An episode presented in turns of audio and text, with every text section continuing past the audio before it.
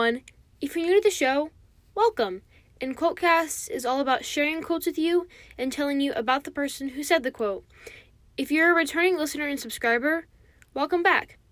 I'm so glad you decided to join us again. I'm your host, Cameron, and without further ado, let's get right into today's episode. Today's quote is by Victor Kiam. Victor was born December 7th, 1926. He was born in French quarters of New Orleans. His mother was an actress and his dad was a bond dealer. His mother and father both moved away, with the mother going to California and the dad going to New York. He was educated by his grandfather at Phillips Academy in Massachusetts, where he was actually a classmate of future President George Bush. After he served in the U.S. Navy, he attended Yale, Sorbonne, and Harvard Business School. He worked as a salesman for quite some time, and then he bought Bern, Benrus Watch Company in 1968. He sold his stake in the company for 19, in 1977. He made tons of money as the president and CEO of Remington Products, and famously purchased the company in 1979 after his wife bought him his first electric shaver. He became famous for this because of his catchphrase, I liked it so much, I bought the whole company. He even owned the New England Patriots for some time. After these crazy things, he went on and pursued his entrepreneurship and did many awesome things throughout the rest of his life. Alright, so the quote today might seem a little silly at first, and you can laugh at it, but it actually has a very deep metaphor meaning behind it. The quote is If you fall on your face, you're still moving forward.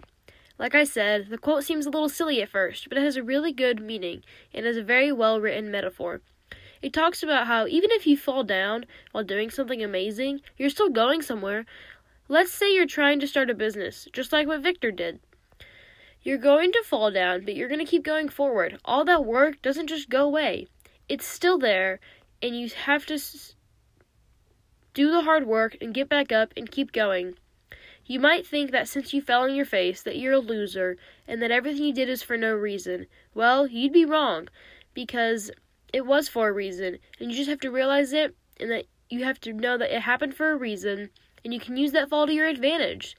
The fall is taking you somewhere and you might not see it at first, but one day you're going to look back at all the ups and downs you had and you're going to be like, "Wow, that was totally worth it."